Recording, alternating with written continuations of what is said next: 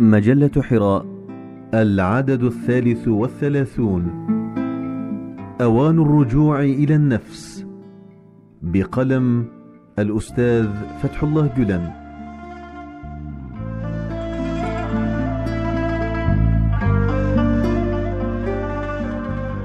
بينما كنا نسير نحو مستقبل مفعم بالنور بقلوب ملؤها الأمل إذا بنا نسمع أصواتا كريهة ترتفع من اليسار ومن اليمين تدعو إلى عهد مظلم من جديد.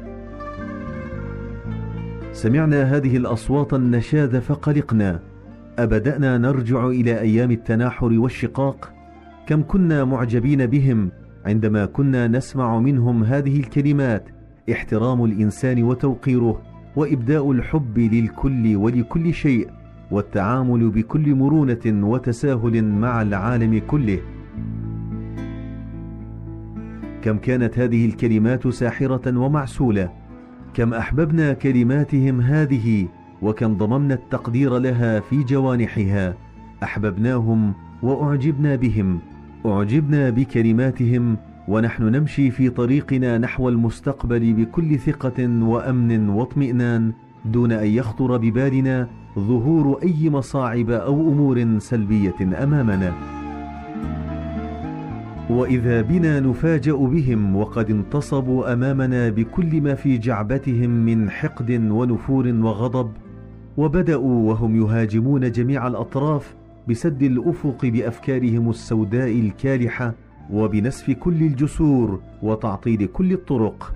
قاموا بكل هذا وهم يتظاهرون بأنهم رسل السلام والنور وبدأوا بألعاب قذرة تحت هذا الغطاء. وفي أحيان أخرى كشفوا عن وجوههم الكالحه السوداء سواد القطران وبدأوا يهاجمون الأفكار النيرة ويشنون عليها حربا شعواء علانية وصراحة. ولم يتوانوا في هذه الحرب عن الافتراء على جميع الأفكار والحركات والفعاليات الإيجابية. والحقيقة أن هؤلاء لم يكونوا بيادق بيد قوى الظلام فقط بل كانوا أيضا هم الظلام بعينه. وحتى عندما حاولوا أن يظهروا وكأنهم مع النور ومع الضياء ومن أنصارهما إلا أنهم كانوا في الحالين يمشون وراء الشيطان ويوقدون نار الفتنة. أجل لقد ترك البعض منا منذ مدة طويلة كل شيء وتوجه نحو تخريب عاطفة الأخوة والصداقة الموجودة بيننا. لقد دارت نفوسنا إلى درجة أننا لم ننتبه إلى أننا كنا نهلك أنفسنا بأيدينا. والأنكى من هذا أننا كنا نربط جميع مشاعرنا وأفكارنا وسلوكنا بأحاسيس العداوة والبغضاء وبدأنا نقوم ونقعد بهذه المشاعر ونتنفس مشاعر الخصام بينما كنا في حاجة ماسة إلى الأخوة والصداقة. كنا بحاجة إليهما ولكننا لم نكن نستطيع تحقيقهما. ليتنا استطعنا ذلك ولكن هيهات.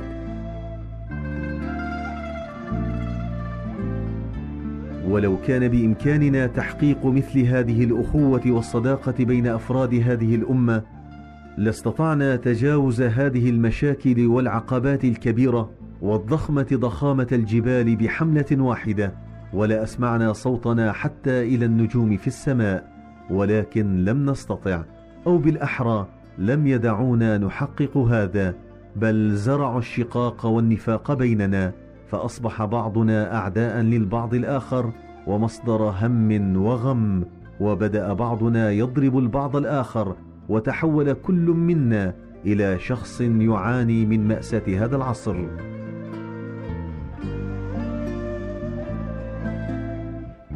واليوم أصبح البعض منا ضد الجميع وضد كل فكر فهو ضد كل من لا يفكر مثله ولا ينفك عن معارضته وتشويه سمعته ولا نفكر ابدا بأننا إن سرنا في مثل هذا الدرب فسنبقى وحيدين وسنكون أسارى نواقصنا ونحول مستقبلنا المملوء املا إلى كابوس وإلى جحيم بينما نملك العديد من أسباب القوة التي تشكل أساسا لآمالنا وعزائمنا.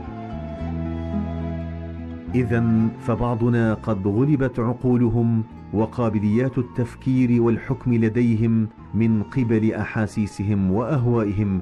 لذا نراهم يعيشون حالة من التناقض في المشاعر ويتعثرون على الدوام ويعيشون أزمة في أفكارهم الرئيسية.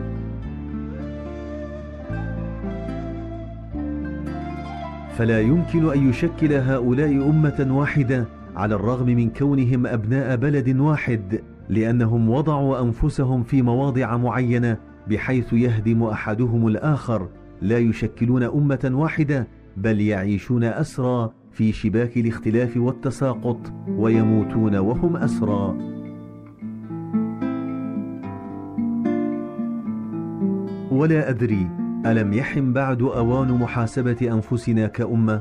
لأنه إن استمر عدم الإحساس هذا مدة طويلة فإنني أخشى لا سمح الله أن ننهدم في المدى القريب ونبقى تحت أنقاض أنفسنا.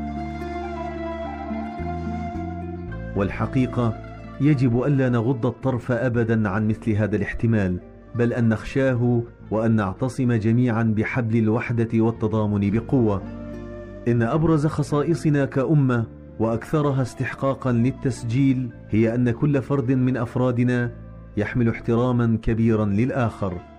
وإن أفضل منابع قوتنا هو تساندنا في مستوى القلب والشعور وكلتا الخاصيتين تستندان إلى أننا نقبل الآخرين كما هم ونحترم أفكارهم. وفي هذا الوقت نرسل رسائل الصداقة ونعد برامج العيش مع كل أمم الأرض. فلماذا إذا نضن على أنفسنا وعلى أمتنا بعشر ما نبديه من استعدادنا لفتح أبواب الصداقة مع جميع الأمم في العالم؟ ومع أننا نرحب بالصداقة مع الجميع إلا أننا نتساءل ألا يجب علينا أن نمحو اولا مشاعر العداء والحقد الموجودة فيما بيننا؟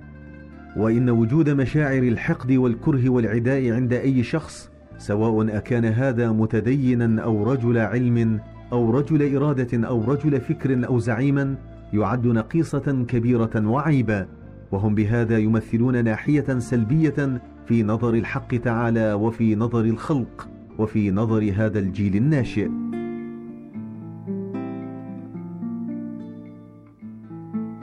إن توقير الإنسان واحترامه من موجبات الإنسانية ومن ضروراتها وحب الإنسان من شروط القرب من الله تعالى ومن الخلق والذين يستهينون بالناس بتصرفاتهم أو بأقوالهم يفشون في الحقيقة مستواهم الخلقي كما يفشي الذين يحقدون على الإنسان ويكرهونه ويعادونه نوعية ضميرهم ووجدانهم بينما نرى أن أصحاب الخلق الرفيع هم من المتواضعين على الدوام يهبون نسيما رقيقا في كل مكان ويستروح بهم الناس وهم يعدون احترام الإنسان ومحبته من أفضل الأشياء وأثمنها ويرون أن حب الإنسان للآخرين وكونه محبوبا من قبلهم أفضل وأثمن من ملك الدنيا. وأمثال هؤلاء ينظرون حياتهم من أجل حياة الآخرين ومن أجل سعادتهم بكل همة وعزم.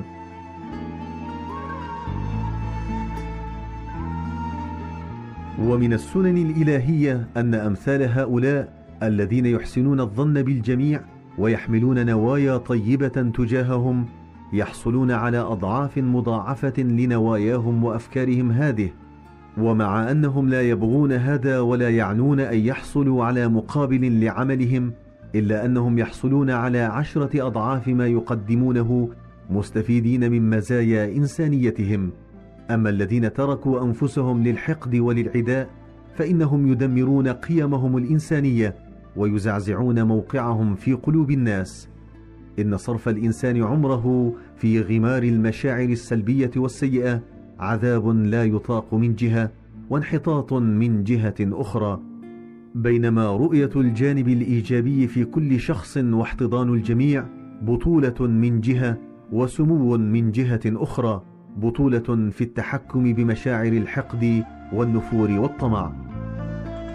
وهؤلاء الأبطال هم الذين يسيطرون على أهوائهم فيتخلصون من ذل العبودية للشيطان والعمل تحت إمرته. وفي لحظة واحدة يصبحون عبادا لله أعزاء الجوانب واسيادا في عالمهم الداخلي.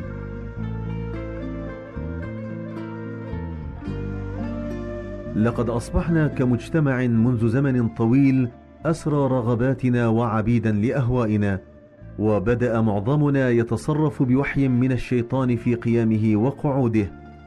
ننزعج من الجميع ونزعج الجميع. وبهذا الأسلوب من التصرف نبتعد بسرعة سواء أشعرنا بذلك أم لا عن قيمنا الإنسانية ونعيش أزمات في أعماقنا. أجل لقد استقرت المشاعر السيئة في قلوب معظمنا مع أن هذه القلوب عش وخيمة للحب. فلم نعد نستطع الآن حب الآخرين ولا احتضانهم ولا إبداء التسامح والمرونة تجاههم وأصبحنا نلتذ بالتحطيم والتدمير والتخريب وكالبوم نقيم أعشاشنا فوق الخرائب ونهاجم الجميع ونسرع للتخريب برغبة وشهوة كبيرة.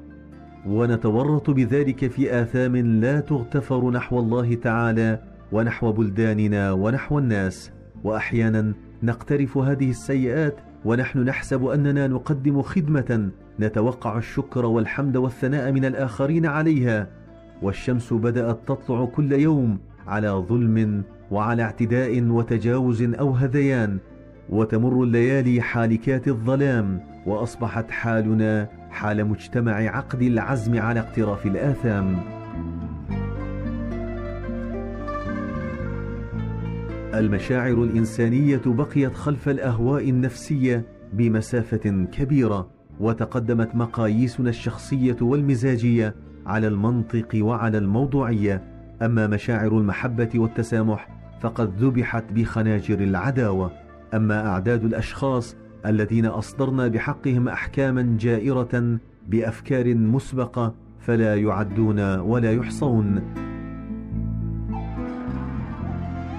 وليس من المعلوم ما سنفعله ومتى سنفعله ولمن نوجه شتائمنا ومن سنقوم بإغراقه بالإهانات.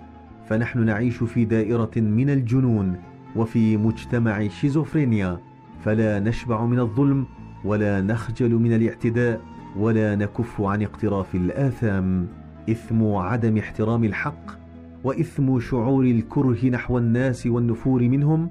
وإثم الاستخفاف بالأفكار وإثم بذر بذور الفرقة والخلاف في المجتمع وإثم النظر إلى كل شيء بمنظار أسود وإثم عد الآخرين مجرمين وأنفسنا بريئين واعتبار الآخرين من أهل النار أو من الرجعيين وإثم القيام بعرقلة كل خطوة إيجابية وإثم تخريب القيم الإنسانية إلى آخره من الآثام. وأنا أعتقد أنه آن الأوان للتوبة من كل هذه الآثام. اذا تعالوا نتب من كل آثامنا مستغلين بركة هذه الأيام التي أحاطت بنا.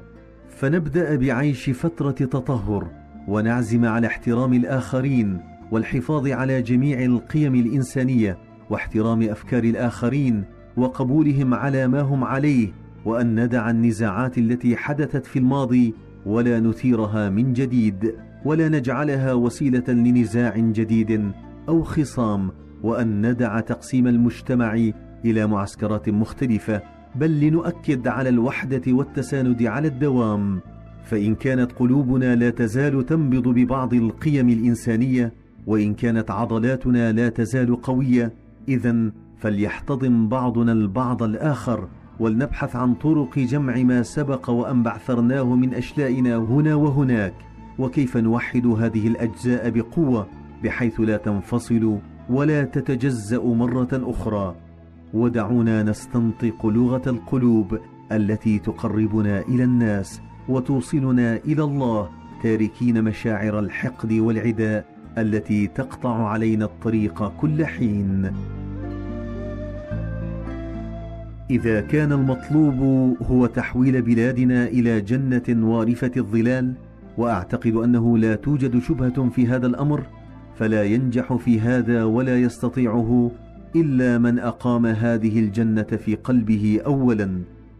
فمن لم يستطع تخليص قلبه وعالمه الروحي من قبضة المشاعر والأهواء التي تقلل من مستوى الإنسان وتخفض من قيمته فهو أعجز من أن يقدر على هذا بل لو قدر له على فرض المستحيل أن يمر من جنات الفردوس لكان من المحتمل أن يفسدها ويشوهها ويقلبها إلى سجون. دعونا نضع يدا بيد مرة أخرى ونتكلم بقلوبنا ونسمع النجوم ما يدور في صدورنا ولا سيما في هذه الأيام التي تتزين فيها الآفاق بالرحمة الإلهية وتحتضن الأنوار الآتية من وراء الآفاق قلوبنا. نتوحد في هذه الأيام المباركة التي تتردد فيها أنفاس جبريل عليه السلام وتلتقي فيها الأدواء مع العلل والأمراض.